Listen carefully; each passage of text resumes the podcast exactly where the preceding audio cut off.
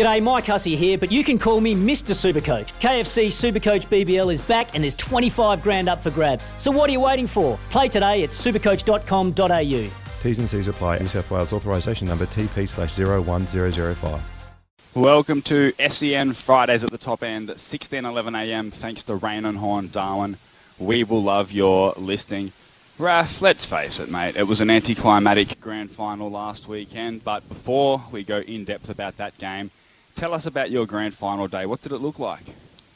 Yeah, my grand final day was actually surrounded by family and friends, mate, because it landed on my birthday for the first time. Um, so, yeah, it was a, it was a nice bloody Saturday. Um, you know, all the nieces and nephews in the pool, a couple of beers, a uh, couple of nice goose stews, a um, couple of geese on a barbie as well, and surrounded by family and friends, like I said, mate. So it was a good day. Um, it was a lot better day than how the grand final actually went, so unfortunately. But, yeah, um, yeah, that was my day, mate. How about yourself?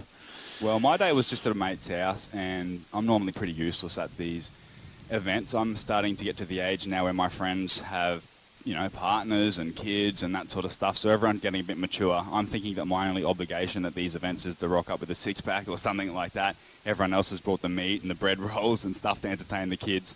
So I spent the day at a mate's house, was hoping for a close game. Truth be told, I was hoping for a Swans win, but at least a close game, and we didn't get it. Very, very anticlimactic.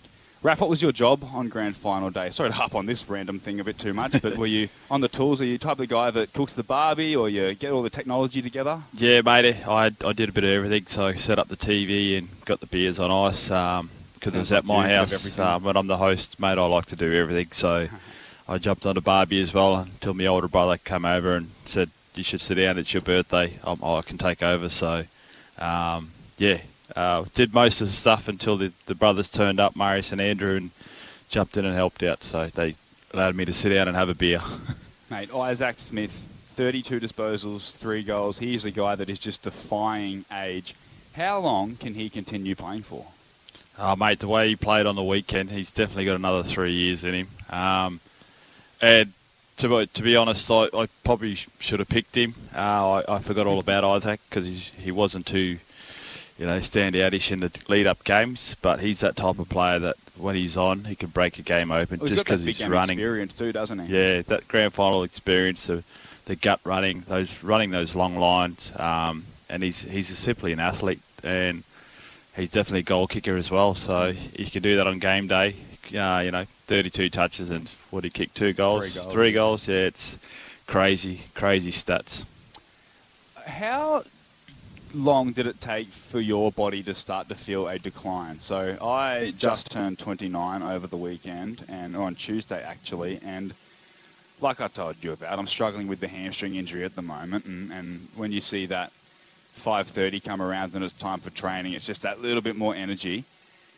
I marvel at some of these Geelong players who continue to play the best footy in the country, and they're now well into their thirties, some of them. I mean, Joel Selwood's just announced his retirement, which we will touch on later. But he's still playing reasonable football. He still played a good role in that grand final. You talk about Mitch Duncan now in his thirties, Tom Hawkins, the list goes on. When in your career did you start to notice a decline in, I suppose, the way your body felt?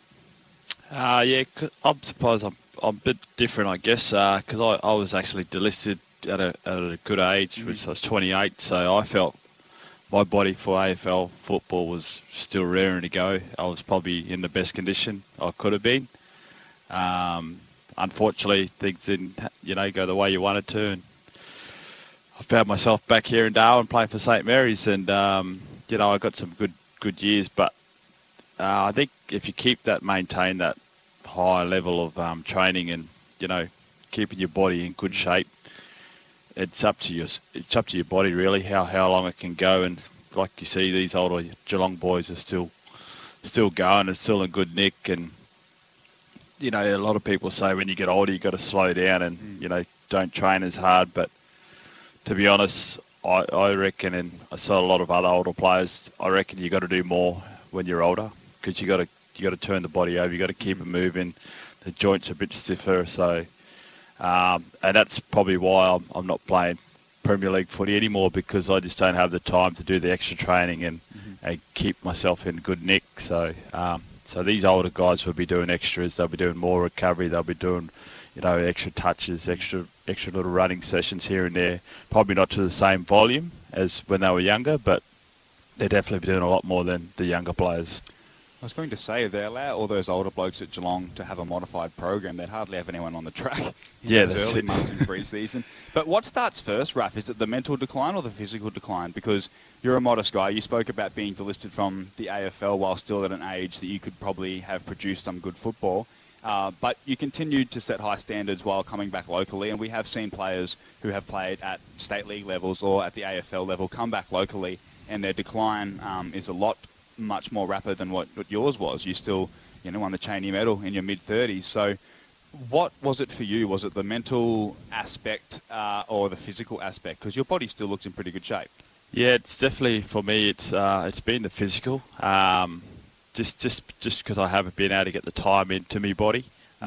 um, I might look like I can still run around and play, but yeah, when I get out there and start running some laps and, you know, chasing the footy, those next um, mornings get harder and harder. Yeah, that's it. And then, you know, all of a sudden your knee swells up or your ankle swells up and you didn't really hurt it, and you go, what's going on here? And you wake up in the morning and it feels like you've been run over. So um, that's the way my body is now. So, um, you know, I thought I was getting off the anti-inflammatories, but I'm back on them just as much as I was when I was in my playing days. Um, so, yeah, it's it's uh, it's probably my body that went first, um, because in my mind, when I'm watching senior footy up here, you know, you, you I actually want to be out there and I actually want to be doing it. And um, the good thing is, you know, Anthony Vallejo, who's joining us this morning, like, he allows me to have input to the younger players. I can grab blokes and tell them where to play. Um, and I get to help a lot of guys at training, um, which I enjoy.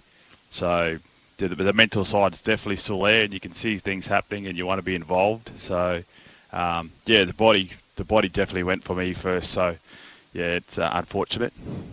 The Cats have become notorious for being the Mad Monday specialists, and during the week they made headlines again with their retirement village theme. I think Joel Selwood was the orchestrator behind that, hiring out a retirement village bus, and all the all the oldies at Geelong, or the premiership oldies, dressed up as as the elderly. And look, I don't think there was that much uproar, but there's nothing wrong with that, is there?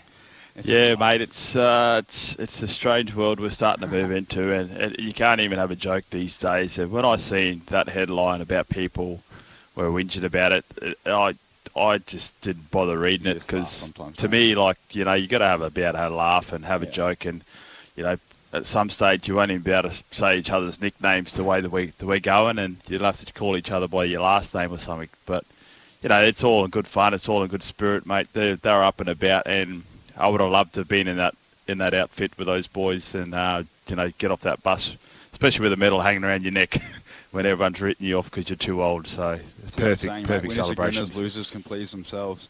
Yeah, that's it.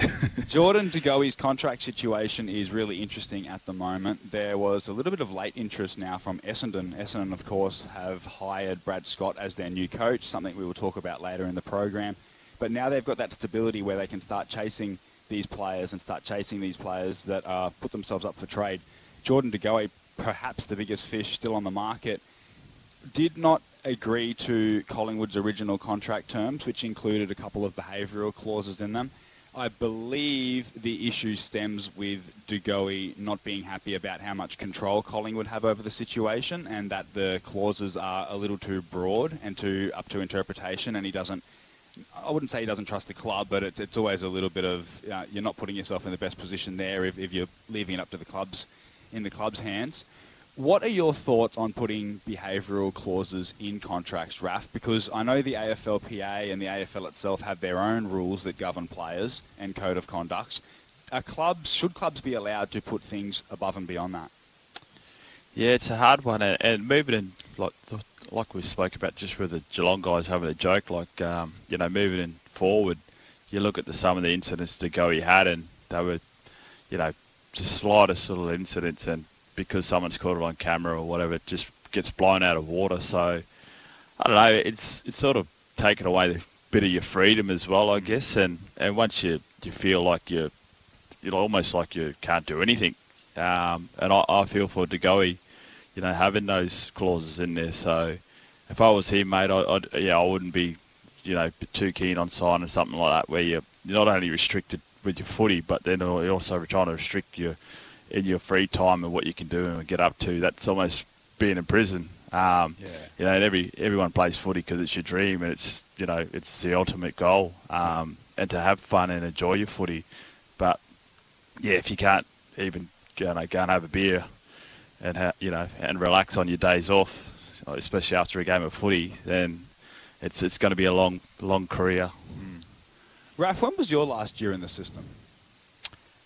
Last in the A F L, uh, twenty twelve.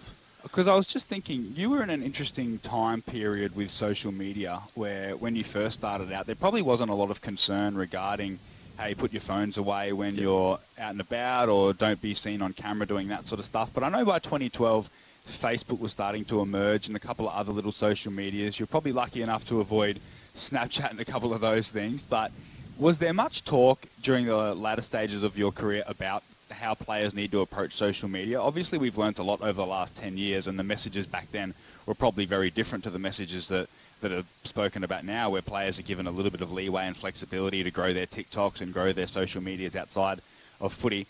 What was the instruction by the club when you were going through? Yeah, we had a couple of meetings um, towards the end of my career and, and talking about, you know, these sort of things like Facebook and, you know, make sure you just be careful and stuff you write. Don't write stuff about the club or what we're doing. Um, you know, with your personal life, go for it. But, you know, you just got to be careful. And, and the main message was whatever's been written or whatever's been taken a photo of and posted, you can never take yeah. get rid of that. And that's there forever. Um, so we had a couple of meetings. Um, I still remember to this day, we were at a cafe, me and David Armitage, and they were all talking about this Snapchat and, not Snapchat, I think it was Instagram or maybe Twitter. And they it's showed me how to, yeah, they showed me how to set it up, and yeah. you know, done my first tweet or whatever it was, and you know, thought thought it was like a, uh, I don't know, like your first goal in A F L footy, I guess. it, it all excited, and you know, you see how many likes you got, and um, but yeah, that's slowly, quickly slowed down for me. So, nah, fair enough. We do need to take a break, Raph. This is S E N Fridays at the top end, sixteen eleven a.m. Thanks to Rain and Horn Darwin, finding a place to write your next chapter. Live on S E N Top End, sixteen eleven a.m. This is Fridays in the Top End with Jackson Clark and Raph Clark. For Rain and Horn Darwin, find a place to write your next chapter.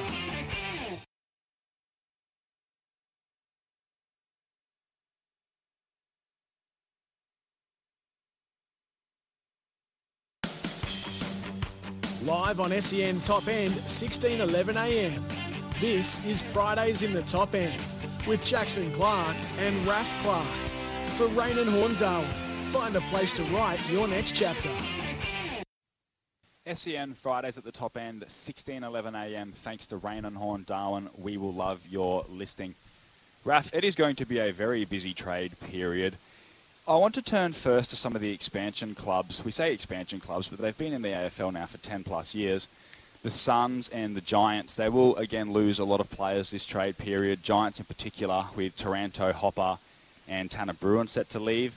What can these clubs do to retain young players? Yeah, it's it's an interesting question. Um, you know, they're in isolated areas, I guess, um, and, and players, a lot of players have to move away from home.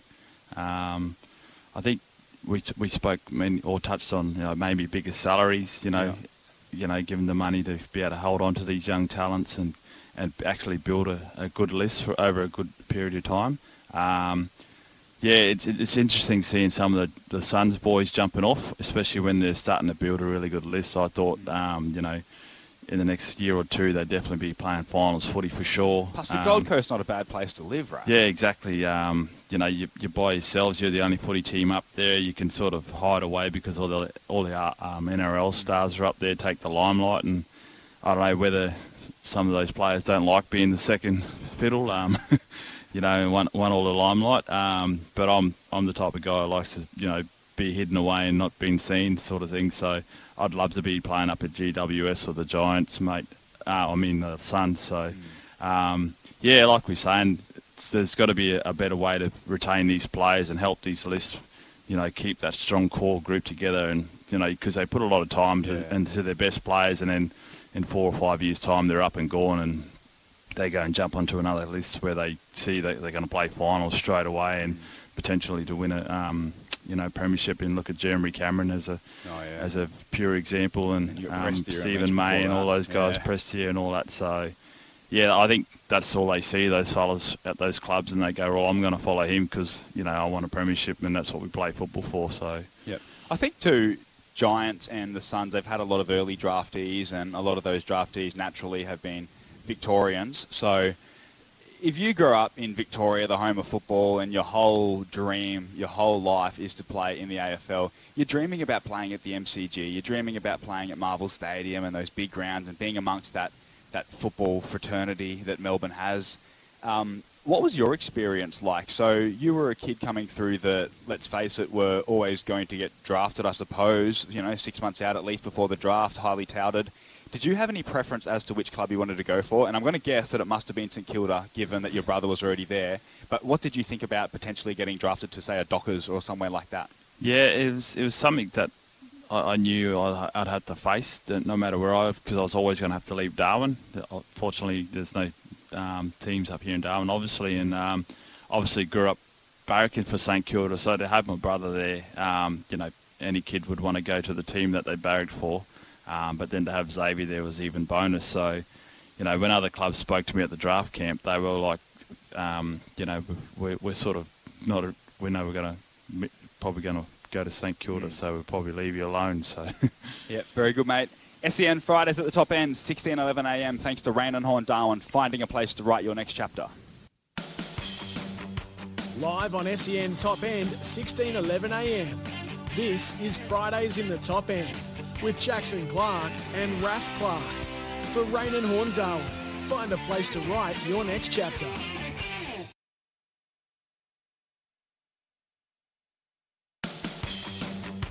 Live on S E N Top End, sixteen eleven a m.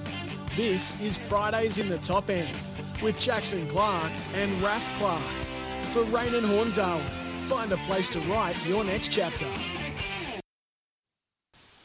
S E N Fridays at the Top End, sixteen eleven a m. We have plenty more to come after the news.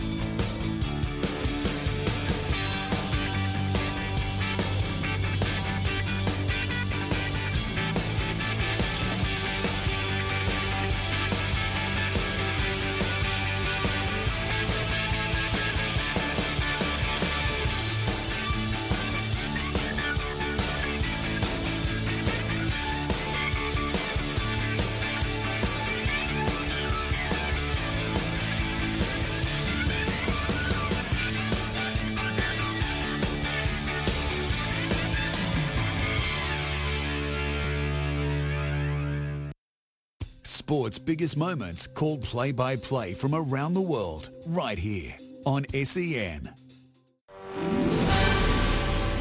Good morning, I'm Anna Pavlou with S E N News. Concerns have been raised about why and how long companies are holding on to personal data of their customers. It comes after the Optus breach, which has revealed the telco had kept data like driver's licence, passport and Medicare details for years when they didn't need to. The Australian Information Commissioner is investigating Optus's compliance with data breach requirements. Essendon has finally settled and appointed their new head coach, with ex-North Melbourne coach Brad Scott to take the reins. Queen Elizabeth's death certificate has been published by National Records of Scotland. It records her cause of death as old age, with the official time of death listed at three ten p m local time in Scotland. Buckingham Palace released a statement just after twelve thirty p m to say doctors were concerned about her health. National Cabinet meets again today, with premiers to talk with the Prime Minister about whether to scrap mandatory COVID isolation altogether. It's currently at five days, but New South Wales Premier Dominic Perrottet says it's time for people to take personal responsibility. We need to get to the point where we move away from public health orders and we get to a point whereby if you're sick, you stay at home. and Hurricane Ian has left a path of destruction in the southwest of Florida, knocking out power to two point five million people as it dumped rain right across the peninsula. It's one of the strongest hurricanes to ever hit the U S. S E N Sports next, a new job at the A F L top. Miss your favourite show? Want to catch up on an interview? Download and listen to every S E N podcast when you want it, or on the S E N app. Former Geelong star and current G W S football director Jimmy Bartell has thrown his hat in the ring for the A F L's head of football role following Brad Scott's departure. Scott was officially announced as Essendon's new coach yesterday and departs A F L house after just one year in the current job as the league's football boss. And Callum Mills has taken home Sydney's Bob Skilton best and fairest. Weather's next.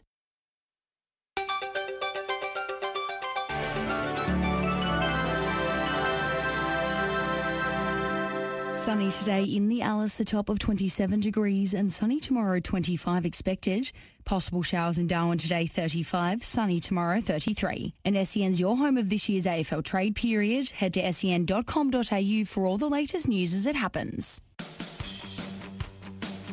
Live on S E N Top End, sixteen eleven a m. Welcome to Fridays in the Top End with Jackson Clark and Raph Clark for Rain and Horn Darwin. Finding a place to write your next chapter. S E N Fridays at the Top End, sixteen eleven a m. Thanks to Rain and Horn Darwin. We will love your listening. Raf, as I touched on before, it is going to be a very busy trade period. Jack Graham, Richmond midfielder Jack Graham, has toured Port Adelaide's facilities. There was a little bit of talk about Graham being gettable a couple of years ago. I know there was a lot of interest from Carlton and a bit of interest from Essendon. He is a player that would have played a lot under your brother Xavier. What are your thoughts on Graham as a player and where he fits into the Tigers and what he would offer Port Adelaide? Yeah, I like the way um, he plays, old Graham, because he gives you a bit of that inside and outside run, um, and, and he's a great ball user, so I think that'll really help Ollie Wines if you're playing him through the mid um, and also off a half-back, um, just to give you that bit more, better ball use going forward. Um, so, yeah... And I don't like to see him leaving Richmond. I've I've sort of gotten a grown a soft spot over the last four or five years because Xavier's been there. Um, but you know, if he's got a bigger, better deal in front of you, like that's the way the A F L's going these days. It's there's not much loyalty anymore, and it's more of a business. So you know, it'd be good to see him in the Port Adelaide colours and you know, taking it leaps and bounds. He's a funny one, Jack Graham. When I look at Jack Graham, I just think slow. But when I watch him play, he's speed actually isn't too bad. His repeat sprints and his effort to get from contest to contest and apply that defensive running, I think is really integral for Richmond, and I think something that they will lose. Jack Gunston to Brisbane is the big talk. He'll slot into that forward line position vacated by Dan McStay. Do you like that fit? Yeah, when I seen this one, mate, I, I actually um, was happy about it because uh, I think that's what the Lions were missing, that little bit of a...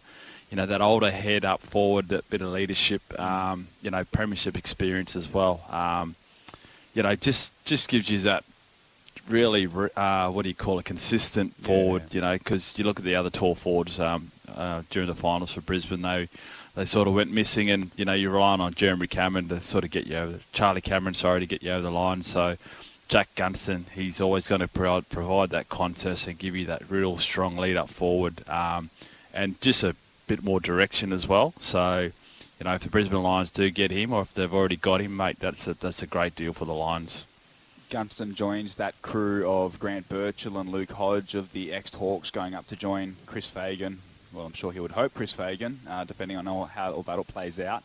But is there another premiership left in Gunston? Do you think that Brisbane are right within that window? Yeah, mate, look, they've got that great list um, and they've played finals, you know, the last four or five years, so... If they can stay in that, you know, that same four or five, top five, four or five. Sorry to cut you off, Raph. It just seems like such a hurdle, doesn't it, with the Lions? Because every year they seem to be like, oh, yeah, they're in premiership contention, top two or three, but then they get smashed in the prelim or they get belted at the M C G, and it seems like they're just so far off. Yeah, that's it, and probably helping, you know, get some of these guys from Melbourne, Gunston and those those older heads might, might help them, you know, playing finals footy in Melbourne, and might be that, you know, that X factor that they need, um, whether they chase another older guy um, in, in, in terms of your Gunston to help you with that sort of maybe, you know, a bit more finalist experience, especially Melbourne footy. Um, that Josh might be Dunkley's the, a premiership player who they'll yeah, add. So that's that'll be perfect for him. So if they add him as well as Gunston, mate, um, then you know that squad they've got is definitely going to look a lot more dangerous. But then again, finals come finals time, it's you never know who's going to win. Like we like on the weekend, we both sort of backed Sydney, oh, and did, yeah. they didn't turn up. So you never know. You do never know. Tom Berry from the Lions wants to get to the Suns and fill that small forward position that's left by Isaac Rankine. Rankine has reportedly, and this is not new news, but signed that four-year, sorry, five-year, four million dollars deal.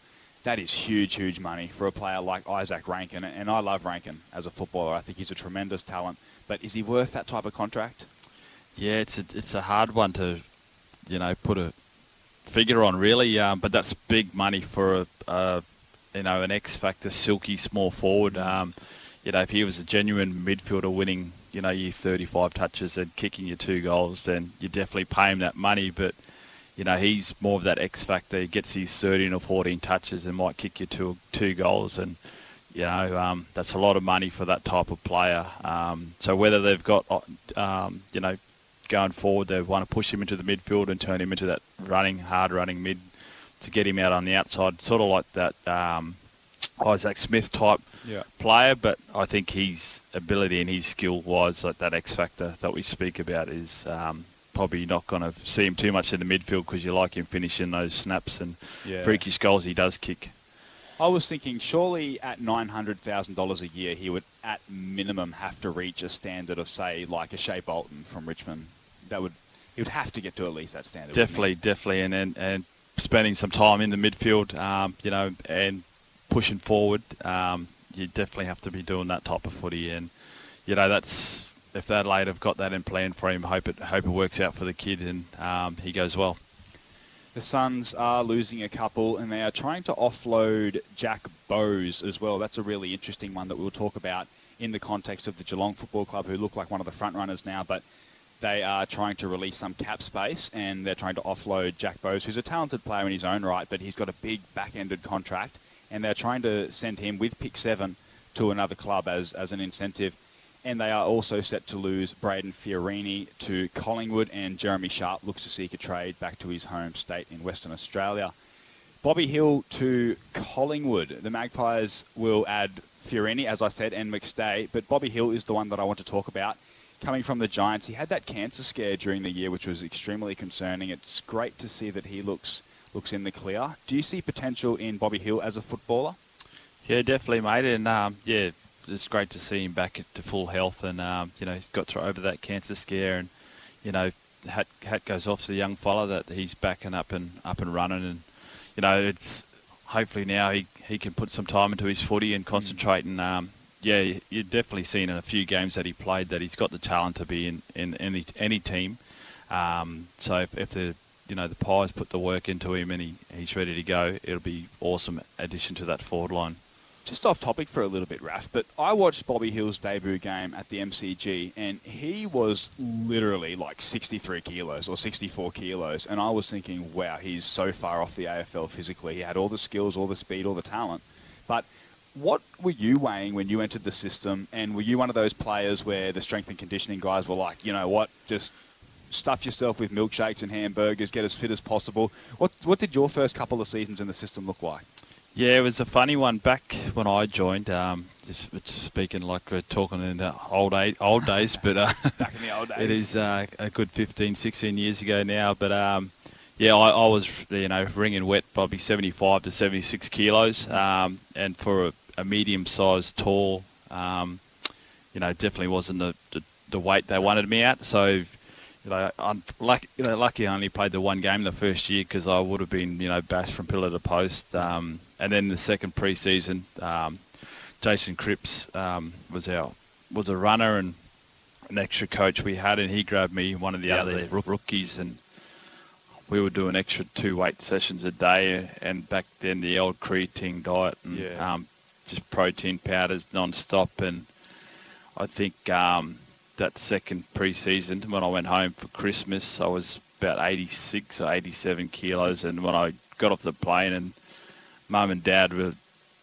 couldn't believe their eyes, like I had these big back on me and these wings and, you know, all this neck and that. And but I still had those little skinny ankles that I've got today. So um, it was, you know, I had to get bigger and stronger. But at the time, I think we did it the wrong way, because after all that, that's when the hammies and all that yeah. started to go, because the, the big frame up top and the little skinny legs couldn't carry it. So um, if I had my time again, I'd love to be playing in this day and age where you can get away at playing at that, you know, really light frame, like you, you know, Benny Long types and that. So you, you put on about five or six kilos just to get strong enough to be able to take on that contact, and um, you know, and your body is still pretty natural to what you're used to. So I was going to ask that. You have a player like Bobby Hill whose natural strengths are his speed and his agility and his evasiveness.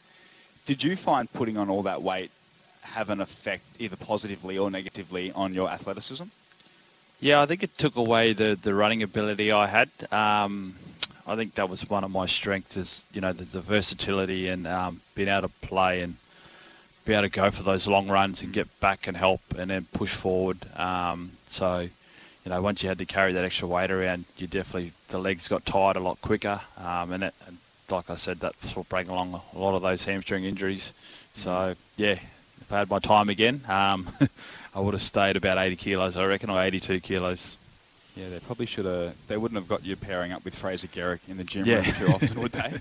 yeah, I would. I would have went. I wouldn't know nowhere near him if I was still that eighty kilos. What was he benching, just roughly? Did you know? I, uh, I think it was one hundred seventy. Yeah, one hundred sixty to one hundred seventy. So that's ridiculous. There's a couple of the bars that were um, had the bend in them from Fraser Garrick. So yeah, you'd you'd know which ones not to use. Toby Bedford from Melbourne is being chased by a couple of clubs. He met with the Greater Western Sydney Giants during the week. I suppose with Alex Neil-Bullen, Charlie Spargo and Cozzy Pickett at the club, there's plenty of competition for small forwards. Daniel Rioli was runner-up in the Jack Dyer medal, which is Richmond's best and fairest. Is that a deserved result? Yeah, mate, it's, uh, it's an amazing achievement by young Daniel. Um, you know, his career...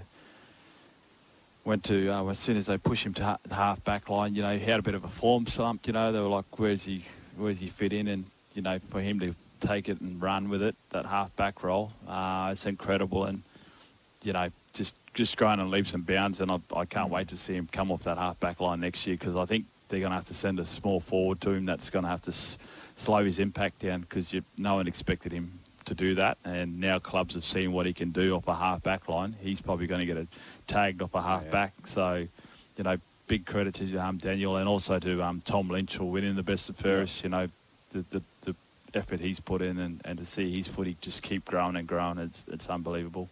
I think it's justification for a player like Daniel Rioli too. I mean, we're all human, and he would have been feeling the pinch a little bit last season with his form and, and where his long-term future at the club lies.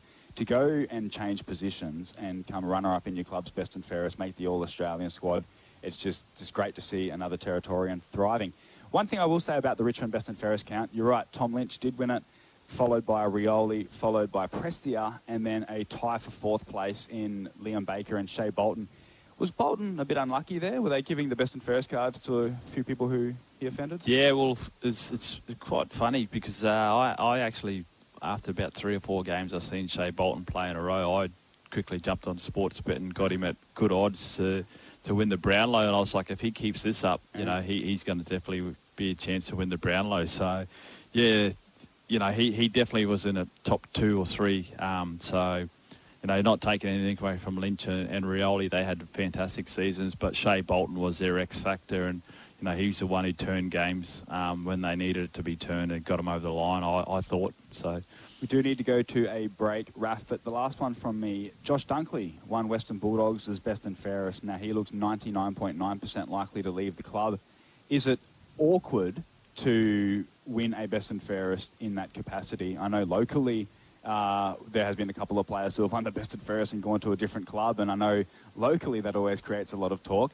At the A F L level, where it's a bit more professional, how does something like that transpire, and what would your reaction have been from the Bulldogs group? Yeah, it, it'll be a hard one to swallow, mate, for you, for your teammates, and especially for the you know the the older players in your That'd leadership be a tough group. Speech for him yeah, to compare. Definitely, and you know to lose your best player for the year, it's um it's going to hurt any club and be awkward anywhere. I think doesn't matter what the sport is. Um, so that's that's a big call by Josh, and you know congratulations on him winning the best and fairest, but you know, he's he's the one who's got to face the teammates and let them know. And so hope it all goes smoothly. I think the way the A F L is, like we spoke about before, it's become more of a business as well. So um, I probably you don't expect your best player to walk out and leave, but, um, you know, this is part of the business now. Josh Dunkley, a very good player, a player who has also spent some time in the N T F L, hanging around the St Mary's Footy Club. Plenty more to come. This is S E N Fridays at the Top End, sixteen eleven a m, thanks to Rain and Horn Darwin, finding a place to write your next chapter. R A F, the Bombers, one of the biggest clubs in the land, have announced a four-year deal for Brad Scott to take over as the head coach. Is Brad Scott the man for the job? Yeah, it's an interesting way. It, it looked like the Bombers were going to go back to an inside person, um, you know, but it's great that they're scoring outside again um, and bring someone in from another club, another experience. You know, uh, Brad Scott, you know, we've seen his time uh, when he coached elsewhere, but I reckon it'll be a good one, um, you know, and I, I just wish they'd done it probably two or three weeks earlier before the trade period started, because um, then you would have had, he probably could have attracted some more players interested in yeah. being, you know, come to the Bombers, knowing who their coach was going to be. So, you know, it's probably, they probably left it a week or two late, um, where, you know, they could have maybe got a Gunston, they could have got these mm. Josh Dunkley type of guys interested. Um, so it's a good deal, uh, and I, I'm, you know, a lot of Bombers supporters out there, family, friends, of, and all my cousins, so they'll be pretty happy to see that they've got a good coach. And, um, you know, Robbie Hale, our next guest coming in as well, he, he's a big Bomber supporter, so he'll have plenty to say about that. Raf, what do you look for in a good coach? I mean, there's varying differences. You have the Craig McRae type who looks like the real new age, uh, get around the boys and, and get to know the playing group really well on an individual level type. And then you have those others who are a little bit more standoffish, a little bit more of the fire and brimstone coach. In your opinion and the way you played your football, what do you look for in a good coach? Uh, it's yeah, it's. I think it's um, this day and age that that that relationship is a big thing, um, like those Craig McRae types. And um, in my footy now, I'd probably prefer that. Um, where back when we played, you know, it was like, you know, your coach only spoke to you when he had something to say to you or needed to give you advice or actually grill you mm. about something you'd done wrong. So. Um, and then off the field, that's when you'd have that, you know, closer relationship and be more of a mate. But um, I'd imagine you would have dreaded back then if someone tapped you on the shoulder and said, "Hey, Raf, yeah, come for a chat." Or yeah. Ross Lyon wants to see you in the office. So um, yeah, I think uh, you, you need a bit of a mix. Um, and you know, even like you look at um, Richmond's coach, you know, when he talks about he how he's had to change, and you know, he was that hard, you know, grilling players and. You know, it was away from that relationship type building um, and being their mates on and off the field. And, you know, once he's, when you listen to his old interviews, um, I remember listening to it a couple of years ago, and once he changed his attitude and the way he approaches things, um, you know, that's the Richmond go along and win three three flags. So, you know, I think you need a bit of both. Um, you know, someone who can build a relationship with your players and, and get to know them really quickly and, and, and to be happy for them when they are doing well, and you know, when they're down and out, you're always by their side as well, and that's what my coaches do anyway. But you know, to express your, you know, um, in in front of everyone is probably a good thing as well. Yeah, I agree. Hey, one player who, one coach rather, you mentioned Dimmer, who changed his approach and philosophies quite rapidly. Another one was Chris Scott this year, and he did so with tremendous success. Brad Scott is the twin of Chris Scott. Would there be much information sharing? Is that something you're allowed to do at that level? Surely, surely blood's thicker than water, and you can you can get away with that. Yeah, I think I think they would be, mate. Um, yeah, you'd hope that they would. Um, they were bloody very close and very similar on the footy field. Mm. Um, so you'd think, you know, they'd be still probably very close. Probably spots in the coaching box, and you wouldn't tell the difference. Yeah, that's it. So. Um, yeah, I, I'd like to think, you know, he'd, he'd be asking his brother for a couple of tips and, you know, how to, you know, build a quicker relationship with these players. And, you know, you're definitely always going to help your family. Family always comes first in my eyes and my view. And, um, you know, even the funny thing is when you ask about that, I've, I've hit Xavier up a couple of times about some game plans and some things or some drills. And, you know, there's no if, but, if buts about it. He, he'll send me a, you know, a drill or whatever that Richmond might have been doing and said, here, use this. This is a good one to get the boys moving and running. And, you know, that's that's a good thing about having a brother or someone involved in, in, in those levels. Raf, our man, the N T F L guru, Robbie Hale, has just entered the Rain and Horn studio, and he is a person whose opinion I'd love to get. But Adam Uze and James Hird, were they just simply too controversial for the Essendon Football Club? It was a very, it was a decision where, not so much Uze, so that's a bit of a random one to lump him in there, but with the Hawthorn racism allegation and stuff like that, Uze had a big role at the Hawks at the time. Certainly not implicating him in anything involved here, but it is, uh, it is something to think about. Yep. And James Hird, obviously, that, that needs no explanation about why that would be controversial. Was Brad Scott simply the easier decision? Yeah, definitely. And I think, you know, being a past coach as well, and he, he did have a bit of success, even though, you know, it wasn't finals or anything like that. I think he still, you know, p- produced some good footy when he was coaching. Um, yeah, the other two would just, yeah, I wouldn't have even looked at the other two. And, you know, a lot of support. My family and friends that were Bomber supporters, they were all ready to jump off ship after, if James Hird landed back at the club. So, you know, that was a, that was a big no-no in my eyes and a lot of people's eyes that actually barracked for Bombers. Last one from me, Raf, because we do need to third of the news. Where is the Bombers list at? Are they anywhere near premiership contention? Will they be aiming for the finals next year, or is it simply rebuild time? I think they showed a lot of promise, um, and they've got a good enough list to to go forward, and, and with a better coach hopefully in, in place, um, they can play finals next year. Very nice, Raf. Plenty more to come on S E N Fridays at the Top End, sixteen eleven a m, thanks to Rain and Horn Darwin, finding a place to write your next chapter. Welcome back to S E N Fridays at the Top End, sixteen eleven a m, thanks to Rain and Horn Darwin, we will love your listing. We are joined by a special guest, a man who knows everything there is to know about, not just territory football, but football in general. Local, A F L, you name it. Mister Tavis Perry, thanks very much for joining us. Great, man. What's happening? Not a lot, mate. It's exciting times. The A F L season has just finished, and I will talk to you a little bit about that and, and your beloved Melbourne Demons and where they're at. But the N T F L season starts tonight with Waratah and St Mary's going head-to-head at Gardens Oval. But your expertise is within the Palmerston Football Club. You spent a lot of time there. You used to coach the club. How do you think the Magpies will go this season? Oh, well, I think um, Josh Heath and the crew's done a fantastic job, uh, and they've put a really good squad together. I think it's going to be another pretty competitive.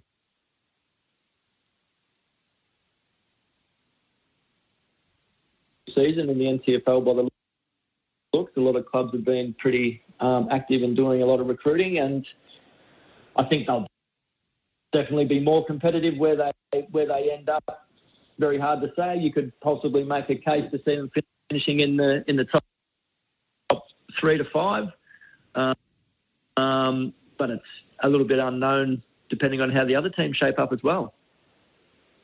Of course, after a lot of time down the bottom of the ladder, is there an expectation to make the finals? Can you hear me, mate? I can hear you, Tavis. Can you hear me right now?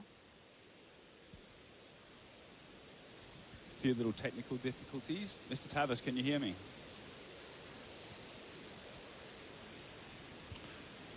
Might have we lost. May might have have lost. Yeah, I can. We'll try for Tavis Perry a little bit later on, but it is interesting to hear what he has to say about the Palmerston football. Yes, it's uh, it's very very quiet though, Jacko. Sorry, mate. Oh, there Go is. On. Keep talking, buddy.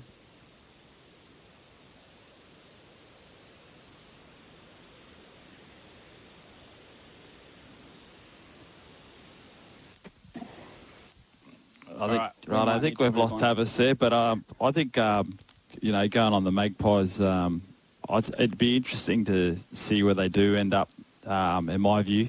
Um, but then again, that's the beauty about the N T F L and the footy. Um, you know, one minute you could be last, and the next thing, you know, if you, you get a couple of good recruits, and I think the main thing is you put the work in in the pre-season, um, and you get good numbers turning up, all of a sudden you're a top three team. Um, So that's that's what I love about the N T F L. Um, a lot of a lot of teams could write you off straight away, um, just because of the year you had previously. And I think Anthony Vallejo, who's going to join us later, yeah. he's he's a pure example. Like we came last, St Mary's, um, and then the next year you put the work in, you get a couple of good players um, back on the list, and we play in a grand final. So that's the best thing about the N T F L and the footy, I reckon.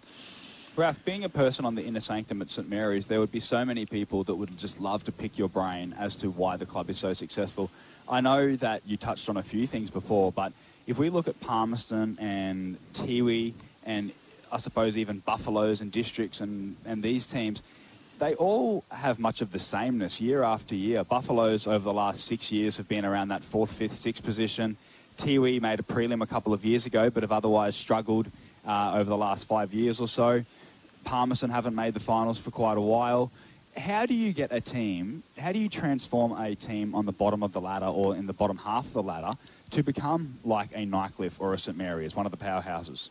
Yeah, I think that's the beauty of it too, mate, is, um, you know, knowing what your, your your club's about and, you know, not not one to be, you know, like when when players come to St Mary's and, and when we always talk at training, we, we talk finals, we always talk finals. And, you know, you drive that from the very start and, you know, we're not here to come second, we're not here to come, you know, anywhere else, but, you know, we, we train to win premierships. And once that's your mindset and you, when you, you know, saying that every training session and you, and you, you know, the, the coach is always constant reminder, you know, you, so you're putting in your max effort at training. You, you're not you're not there to have fun and, you know, you, you do like to have fun in between drills and have a joke, but when you're in between your, your, your sessions and that, you're, you're putting everything into it. You're not there to do fifty percent. You're not there to, you know, muck around and, and have snaps over your shoulder just for a laugh or anything like that. So that's, that's my um, view on it, mate. We will go to a break pretty soon, Raf. But one thing that I like at football clubs, or rather one thing I dislike at football clubs, are those who are too conservative, those who,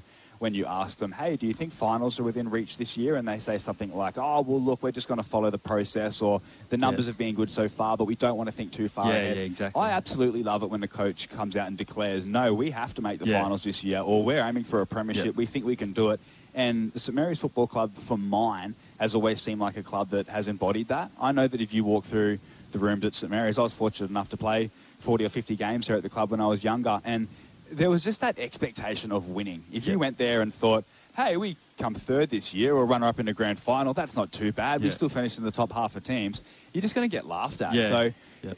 that is really the culture at St Mary's, isn't it? Yeah, that's it, mate. And um, that's you probably hit hit nail on the head there. And, yeah, we, we always see ourselves as finishing in the top two. And if you're not talking premierships at St Mary's, then, you know, you, you've got a lot to learn really quickly. And, you know, unfortunately, mate, you, you you missed out on the grand final that year, and you were playing some good footy, unfortunately, and um, you know, would would still would have loved to have you all the last few years, mate. But um, yeah, you you obviously seen the way we go about it, and no, you know, being a St Mary's junior, mate, you you deserve one of those premierships with us.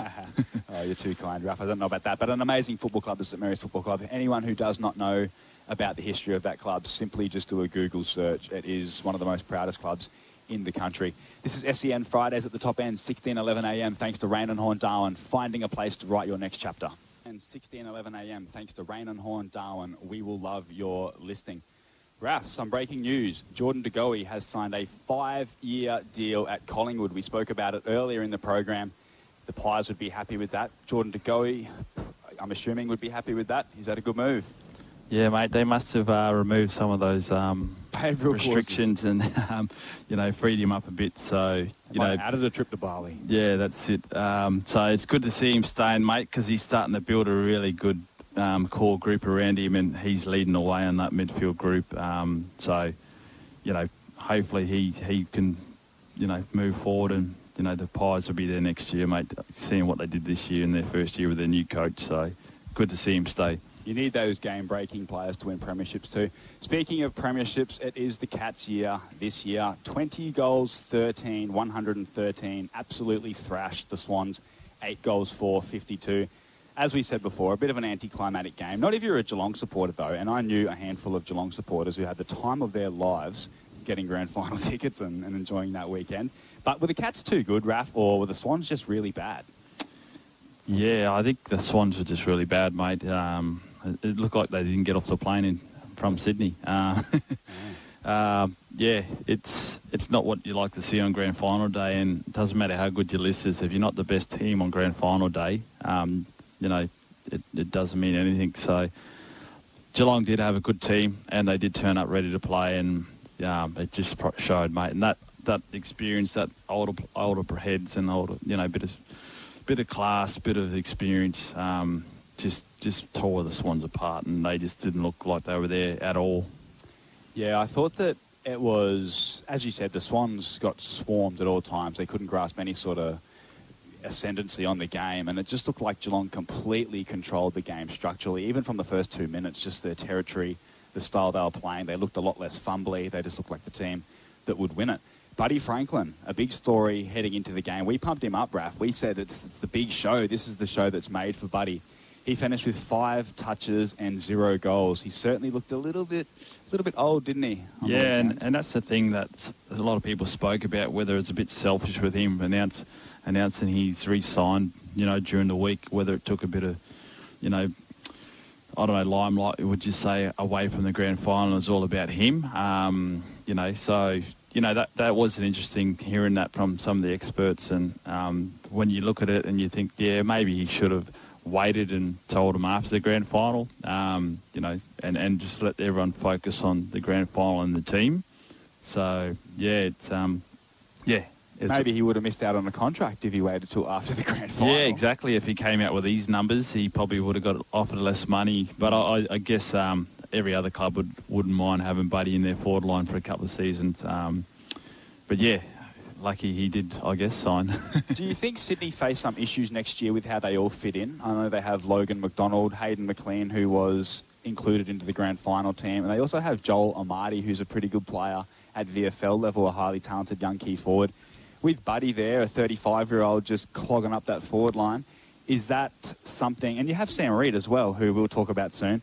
Are there too many small forwards structurally at the Swans?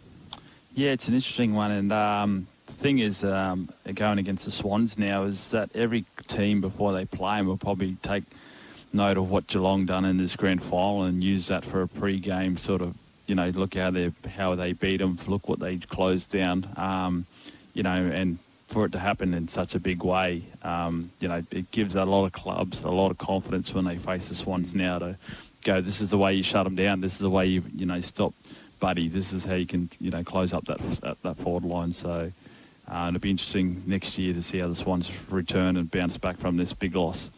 Exactly right. I thought Chad Warner was probably the best player for the Swans. Just quietly, that was my Norm Smith tip, but he was nowhere near it because the Swans were nowhere near it. But he had the twenty-nine disposals and two goals. A very good breakout season for Chad Warner. What were the other positives for the Swans, if not from the grand final, from twenty twenty-two, and where do you think they go from here? Because I think... what I will say, Raph, just before you answer that, there are mental demons when you get smashed in a premiership. If you look at the Crows after twenty seventeen, and you yeah. look at the Giants after twenty nineteen, and the Western Bulldogs after last year, it's not simply a matter of, oh, we were the second best team, we're just going to reload again. So what, what, what happens for the Swans next year? What do they need to do?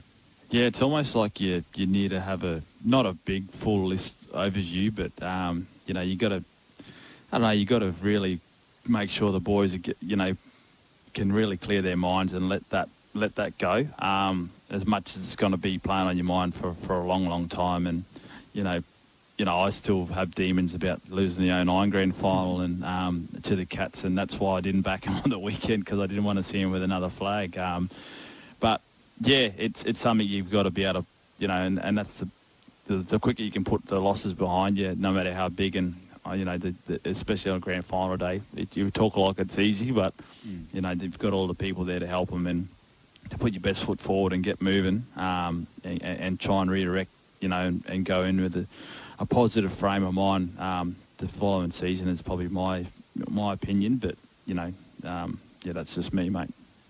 The selection table was very interesting last weekend. You have to feel for Max Holmes, who apparently passed a fitness test essentially and was very, very close to being ruled fit. And then Chris Scott said they just didn't want to take that risk of yep. a player who had a sore hamstring, especially a runner, into the grand final. Uh, so Max Holmes, I suppose, would be feeling pretty dirty, pretty disappointed.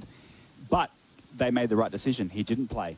Sam Reid, however, the Swans took the gamble on Sam Reid, and it was a fail. He yeah. did not last... the game. He looked sore from literally as soon as they bounced the ball.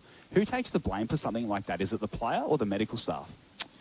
Yeah, it's that's a very, very interesting question. Um, it's, a, it's a hard one, I guess. Um, if a player's putting his hand up and saying he's ready to go and, you know, you, you don't perform, then it's all purely on the player. But if he's, if there's any doubt in the player's mind, you know, then they don't, don't pick him. So in my mind, I guess Sam Reid would have been putting his hand up, you know, whether it was a bit selfish, um, you know, for knowing he probably couldn't get through it. Um, because at the end of the day, he's the only one who knew if he could or couldn't. Um, you know, the medical staff can see, you know, some injuries or might might say you're not right. But, um, but yeah, I, I, I blame Sam Reid for that one, you know, putting his hand up saying he's ready to go. Um, and just quickly, uh, I, I forgot to mention it a bit earlier, but I didn't give a shout out to the couple of listeners. Um, got Ollie, our producer's mum, Lucinda, down in Melbourne listening in. Um, right. Young Jack Gal up here in Darwin's listening in every, every show. Um, big Sam Crackers Keenan down in Melbourne as well is um, tuned in, and also my assistant coach Alan May's tuned in. So good to have a couple of uh, loyal listeners um,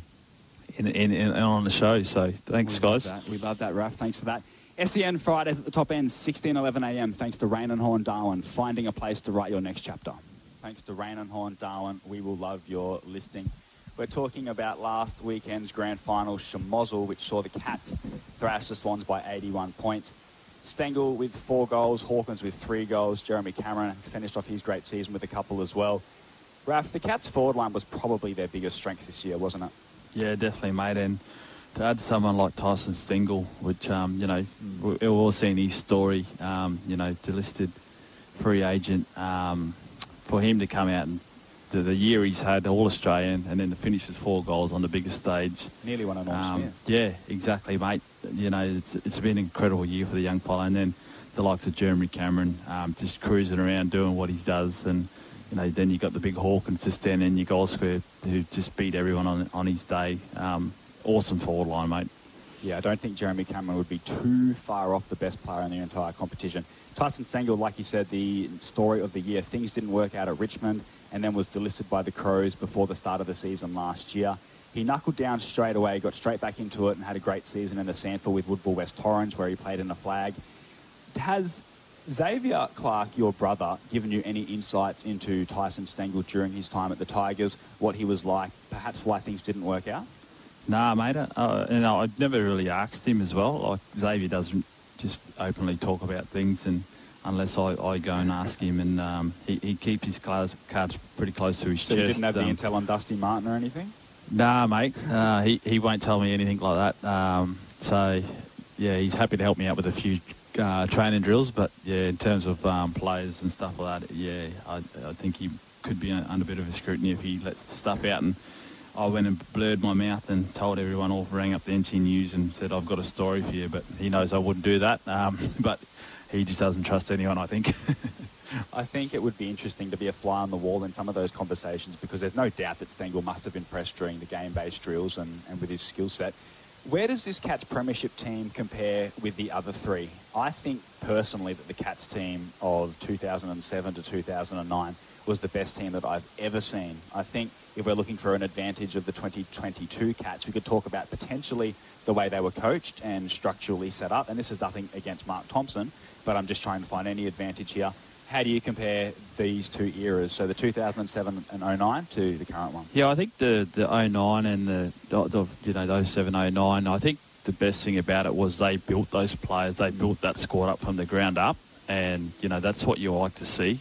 Um, you know, and that, and that to Mark Thompson's credit and Geelong's credit back then, you know, and then they added in those mature age guys like Matty Stokes, um, you know, and those teams, you know, they pretty much were built from the ground up, like I said, where this, this team, you know, you got, you know, these older blokes coming on from other clubs, Dangerfield in his prime, you got Jeremy Cameron comes across, um, you, you get a young Tyson Stengel, um, you know, straighten him out and, you know, look what he's done, um, you know, you Gary Rowan. So you've added a lot of experience to a, a list that was already, you know, thereabouts. Um, so I, I think I, I like the, the teams from oh seven and oh nine. A bit better just because they were built from the inside, um, instead of just topping up with great players and, and then getting you over the line, which I think that's what this team did. Geelong's ability to stay at the top despite not having a pick lower than number seven since they took Joel Selwood in two thousand six is absolutely crazy. How well they've been able to recruit from other clubs and find gems in the draft like Tom Stewart as a mature ager. They could strengthen this year as well, chasing Tanner Bruin, Ollie Henry and Jack Bowes, as we mentioned before. Just a quick one before we go to the news. Jeremy Cameron and Cam Guthrie tied for Geelong's best and fairest last night. And Quinton Narkle was delisted during the week. Very, very quickly, Raph, were you surprised by that? Yeah, definitely. I, I, I thought he had a, a lot of time left with um, in him with Geelong, and they were going to build him up to be another great running midfielder like your Brendan Parfitt. So, yeah, unfortunately, um, hard to see that. Rainen Horne-Darwin finding a place to write your next chapter.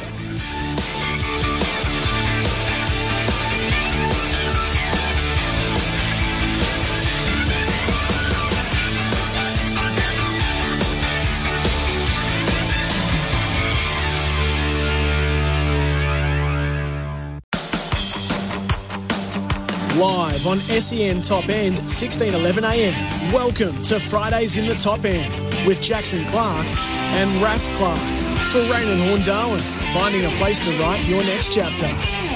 Fans, sixteen eleven a m, thanks to Rainen Horne-Darwin, we will love your listening. We have, again, backed by popular demand, the N T F L guru, Robbie Hale. How are you, mate? Yeah, good. Good to be in here with the Clark brothers. Hey, we were speaking about the grand final last weekend. I asked Raph about what his plan was, and he said he was on the tongs all day cooking up a feed. What was your routine on grand final day? I actually headed out to Bachelor with my brother-in-law, so he planned us a little trip out there. I didn't realise it was grand final weekend, so obviously I was backing the Swans, or one of the Swans, to win, but it was good to see Cats get over the line after their success of having the last ten years without winning a flag. Rob, you said obviously, but why obviously? Are you not a Cats man, or did you just back the underdog? What's what's the theory behind the obviously? Uh, I had money on Swans, so yeah. like I, I got him at twelve dollars, so I had, a, I had a bit financial gain out of it. Um, and I like the way those young kids play, but, you know, Cats were way too good. Raph, Paddy Dangerfield had an excellent game on the weekend. Some would say that he probably should have been the Norm Smith medalist when you compare the amount of contested football that he won for the Cats. Where does he sit among the greatest midfielders that you have ever seen? Now, I don't want to put the pressure on you straight away, so I will go first. My top three, the holy pinnacle for me, is Gary Ablett Junior, Chris Judd, and I couldn't go past Dusty Martin. A bit of biasness, but three, Norm Smith does that. Where does Danger... And then Dangerfield sits behind those three. That's how high I rate him. I rate yeah, him yeah. above Selwood. I rate him above Pendlebury. I think Dangerfield, perhaps he might not have the leadership qualities of some of those other players named, but at his absolute best, he is like a bulldozer Ferrari cross between those two. He is an absolute animal. Where do you rate Danger?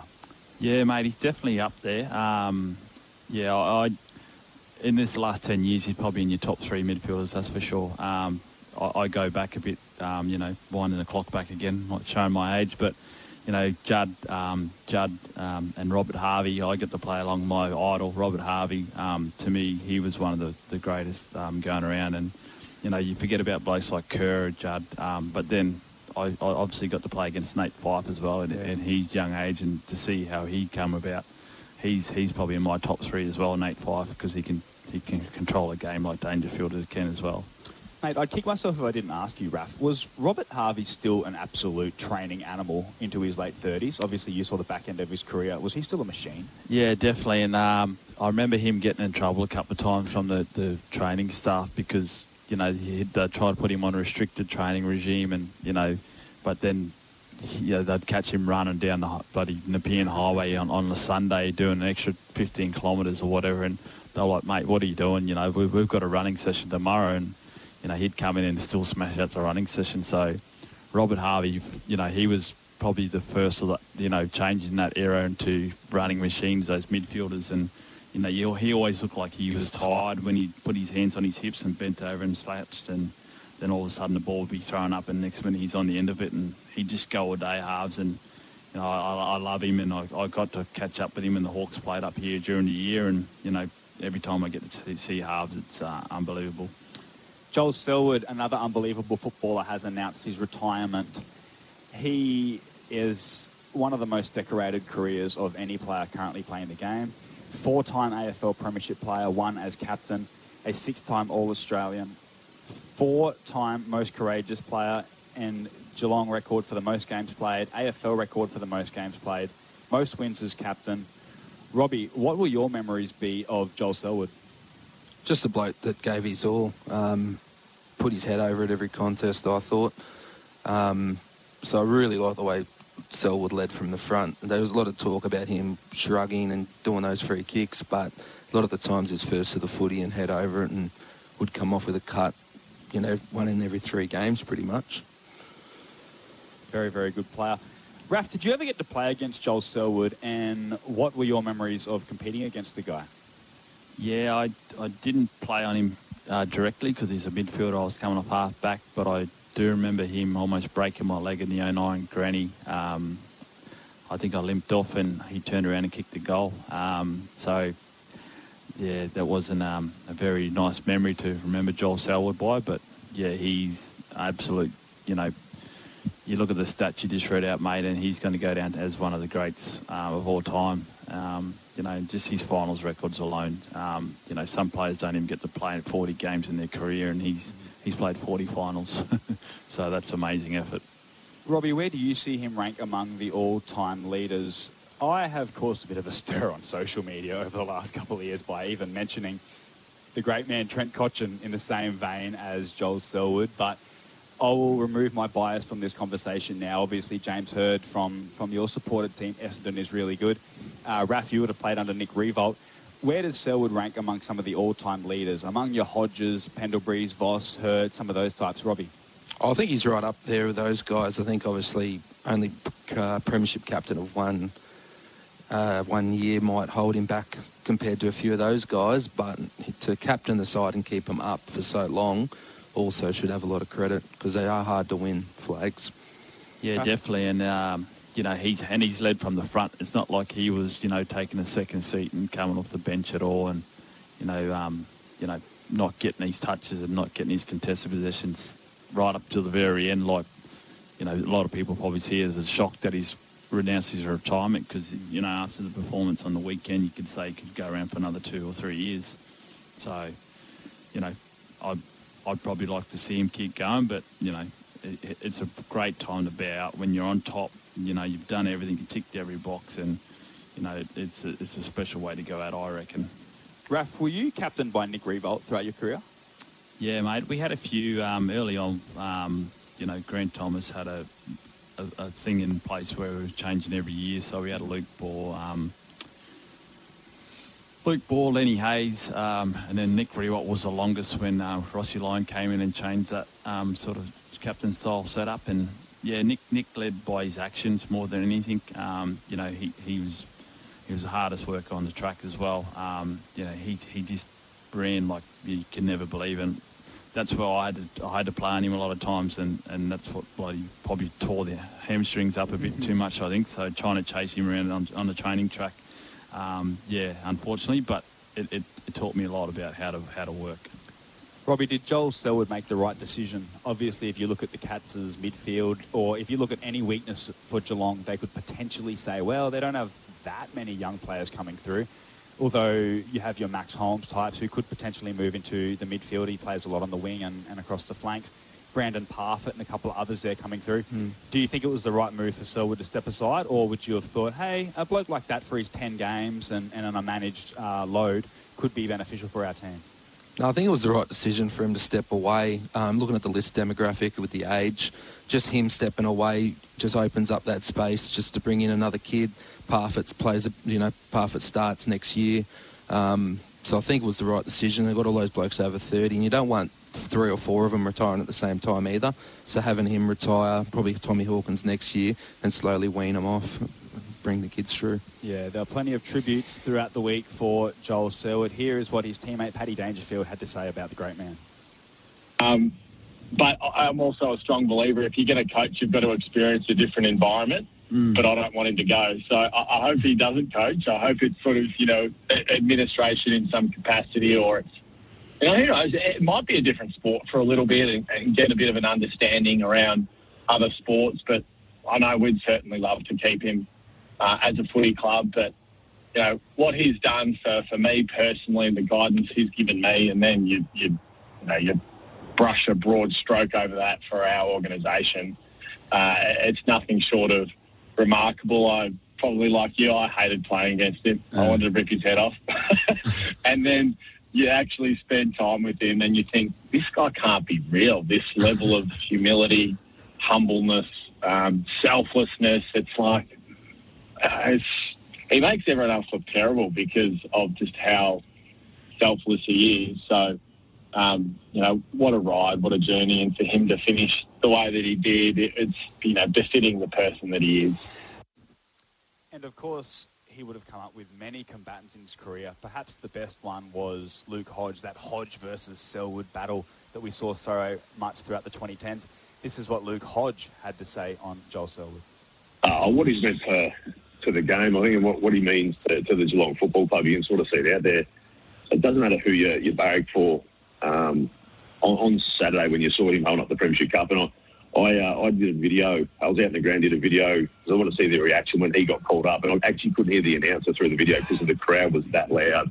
Um, there was Sydney people cheering as well, which is tough to do after you just lost a grand final. But I think what, what he stands for, um, you look at Joel, prior to a game, the biggest game um, of his career as captain, trying to be a Premiership captain, and what he did for Levi Ablett just before, ran through the banner with him, and then post-game when he grabbed Sammy, um, brings him over the fence to, to bring in the excitement with, uh, with with his team. I think that, that sums the bloke up, that either side of crossing that white line, uh, he's such a he's such a nice guy, but then can turn into such a such an animal, such a competitive beast who, you, the blokes like that are who you love playing against, because you know that you're not going to get an easy kick, and he's gonna he's not going to back down. So the way he finished off, uh, I saw his family Uh, after the game, and you could sort of see the reaction of his partner and his mum.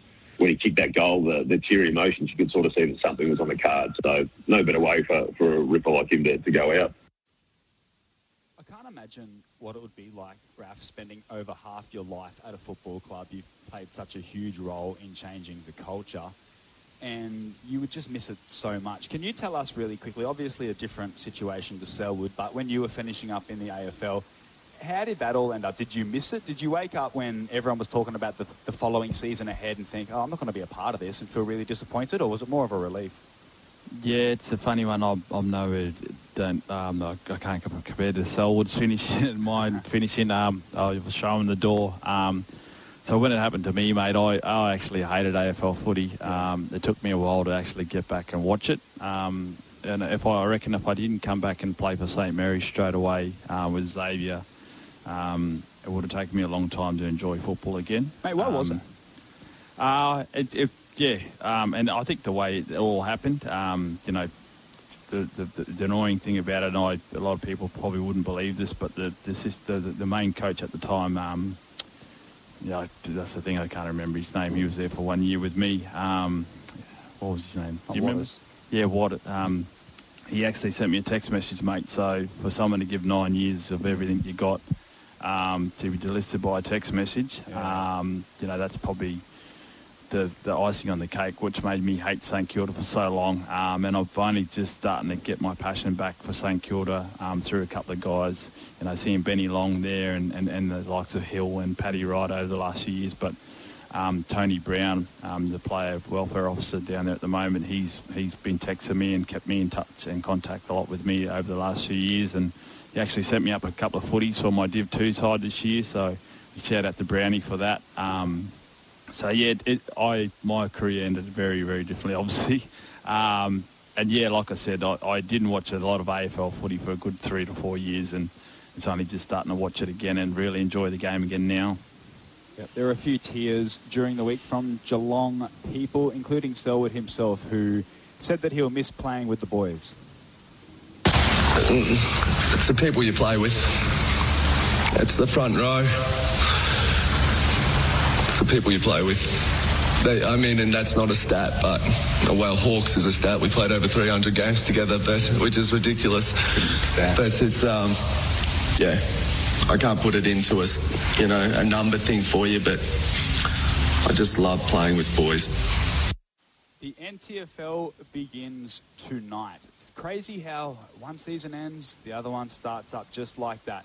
Waratah take on St Mary's. They've copied a little bit what the A F L does with the old grand final replay as the season opener. Robbie, this is two clubs who you have had plenty to do with as a premiership player at St Mary's and a former assistant coach at Waratah. How do you think this game is going to go, and how important is it for Waratah to get off to a good start? I think the looking at the teams that have been posted, it's a good opportunity for Waratahs to really start the season and get that ledger back against St Mary's, albeit only round one and not a grand final. I think both sides have about nine or ten players each in from the grand final side, so that will be a bit weaker. Um, and I think it'll be whoever out of those best nine or ten players performs at the highest level will get their side over the line. I think that'll be the way it's sort of carried, I reckon. Rob, Ed Morris has joined the club as a playing assistant coach. He won the Mitch Lee Medal for the best player in the Division One competition last year while playing for Banks. He's played some excellent football in Victoria as a small forward type. How do you prepare a side that has come off the disappointment of a grand final loss? So I spoke to Raph earlier about how you would prepare Sydney and all those different A F L teams that have gotten so close, been pumped in a grand final and then struggled to make it back. I suppose Waratah were in a similar position about a decade ago where they made the grand final against St Mary's, lost by ninety-six points and then were sort of into football oblivion for a little while. How do Waratah avoid doing the same thing? Making sure you keep everyone on the same page is important, um, and just sort of double down on what you do well and then try to fix a few of those errors that they had um, towards the end of last season that cost them the grand final. Making the grand final from where they came from, I think, was a pretty good effort. Mm. Um, and then maybe just addressing some of the pace and that sort of stuff. I think they could have a bit more pace in there, um, and that'll sort of get them back in, I reckon. Mate, how does Ryan Ayres go as a coach? He is a quiet operator. You don't hear a lot about him in the media. Um, But he, from all reports, does a pretty good job at the Warriors, and the results speak for themselves. What's his coaching philosophy like, and how does he go? Ryan is, is a pretty good coach. He's um, very well drilled, so trainings are very, um, very structured um, and that sort of thing. His game plan, I think he has the best game plan in the N T F L, at the most southern sort of style with the zone that they did last year. Um, and I think that's his real strength as a coach, is having that. The, we had the buy-in from the group as well last year. Um, and they've got most, looking at the team list, I think they've got most of those blokes coming back. So they're really going to be a top three side. I think if, if I had money on it now, I'd say Saints would probably go back to back. But I think Waratah's right up there again this year. Last one on Waratah, Raph. Abe Ankers has had another excellent season in the Ovens and Murray and won a flag with Wangaratta. I think he's been one of the best midfielders in the N T F L over the past few years. How highly do you rate him as a player? Yeah, Abe's, Abe's is that real hard in, in and under, and he leads by example. Um, you know, if you talk about getting in and getting the footy and winning those hard balls, he, he you know, if you, if you jump on board with him and you got a midfield group following him, um, and he's setting a standard, mate, you, you're going to go a long way to winning a lot of games of footy, and I rate Abe really highly. And, you know, he, even his performances throughout his Thunder career, um, you know, he's a contested footy um, master, so if he... In the N T F L, there's not many of those guys around, so yeah, I take my hat off to Abe's. We still need to talk about the reigning Premier St Mary's and the three other big Premier League N T F L games, but we do need to go to a quick break. This is N T F L Talk. Thanks to Rain and Horn Darwin, finding a place to write your next chapter. Thanks to Rain and Horn Darwin, we will love your listing. Talking about the N T F L, let's talk about the reigning Premiers St Mary's. They're in action tonight against Waratah. Their captain, Nate Paredes, said in the N T News of his desire to go back-to-back. What type of leader, Raph, is Nate Paredes?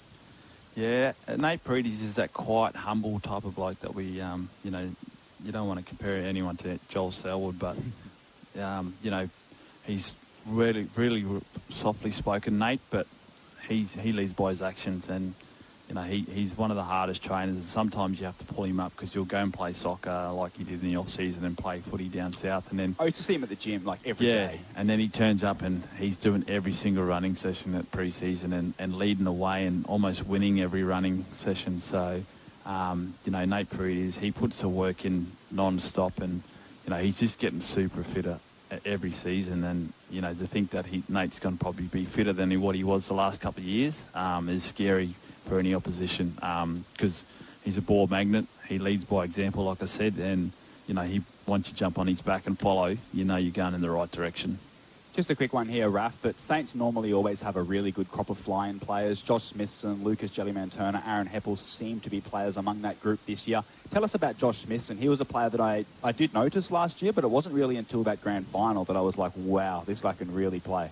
Yeah, definitely, and... Um, I, I forgot that he played a bit of juniors for us as well, because you just forget about types of blokes like that who are really quiet. And then even like to see he's, um, you know, when I was watching that final series, I was like, Jesus, where did this guy come from? Um, and then, you know, you, you look back and go, actually, he's played here before, you know, and then, but he, you know, he was unlucky not to get best on ground in that grand final. And, you know, to get him back and committed to the club. You know, and also you mentioned uh, Lucas Jellyman-Turner. I think he'll be back up here living, which is a credit to him. Like, he, he, he loves Darwin. He loves the St Mary's. Um, and, and he's one of the best with our juniors. Like, all the juniors love him. um, whether it's the high shorts and tucked-in jumper or the, the yellow hair at times. But, you know, having quality guys like that commit and move up for the year is, is, is what the big strengths are for N T F L clubs. He certainly seems like a character. The Jelly Man, great name too. Palmerston versus Tiwi Bombers, Robbie Hale. It is go time now for Palmerston, surely. We were talking to Tavis Perry earlier. We had some technical difficulties there, but the club has added Philip Wills, Ashton Hams, the Farah brothers. They've got basically the A F L Hall of Fame coming up for that one-off game. Gary Ablett and Eddie Betts and all that. Surely a finals berth must be a minimum expectation this year for the Magpies. I think internally that should be the minimum expectation, but for mine, I don't, I don't have them making the five. Um, I do think it's go time, but those guys are a very experienced older group, but they're going to need that younger group to come through and, and really show something, because those older players are very good players, but they're not going to be able to carry that side into finals, I don't think. So they're going to need those next players, your Stephen Lamptons and those young kids. Josh Hollandby, the big ruckman. Those blokes need to go to the next level, I think, this season coming up. Two-part question here on the Tiwi Bombers, Robbie. What does the club need to do this season to remain viable? I don't think they've won a game of football for about eighteen months, but I'd hate to see a competition without them. So what do they need to do, and what does the new coach, Brenton Toy, bring? Toysey, I think, is probably like the best match day coach in the league. So I ran into Toysey three weeks ago, and he had said that they will be starting back, uh, back a bit. So I think that means maybe the preseason hasn't gone to plan.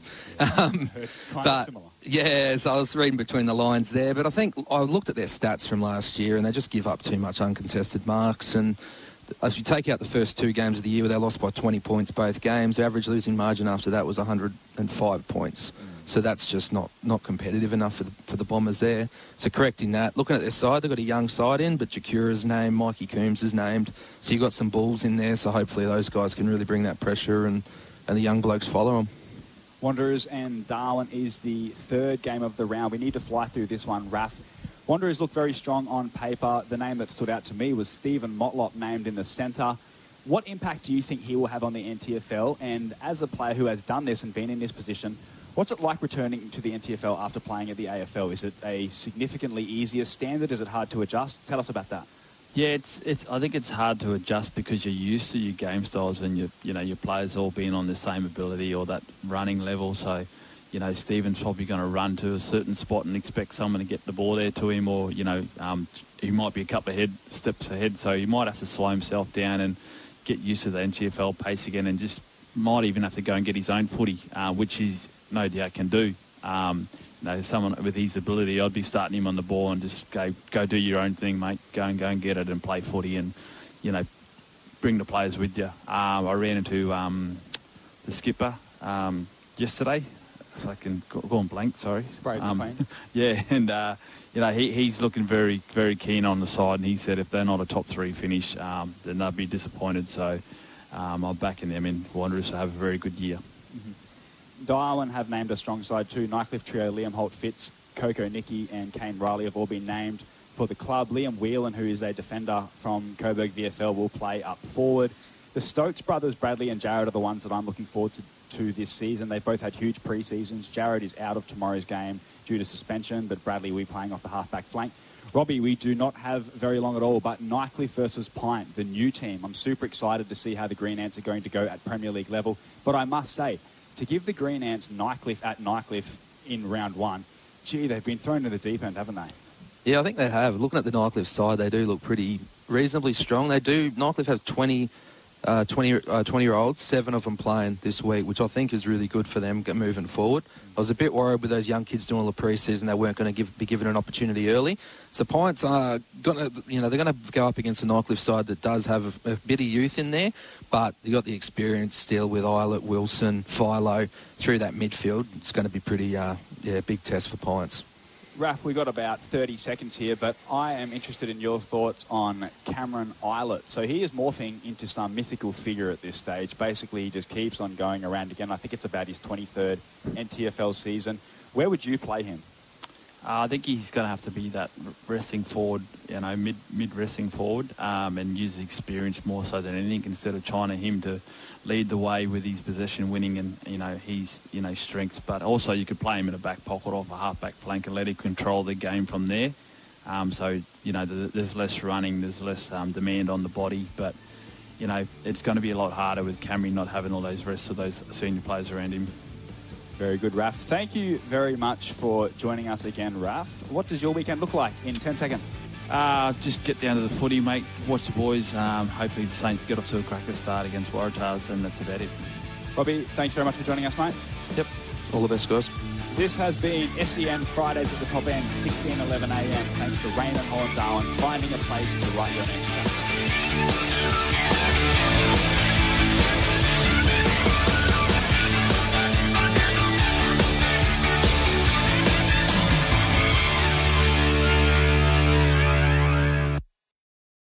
Deck maintenance isn't fun.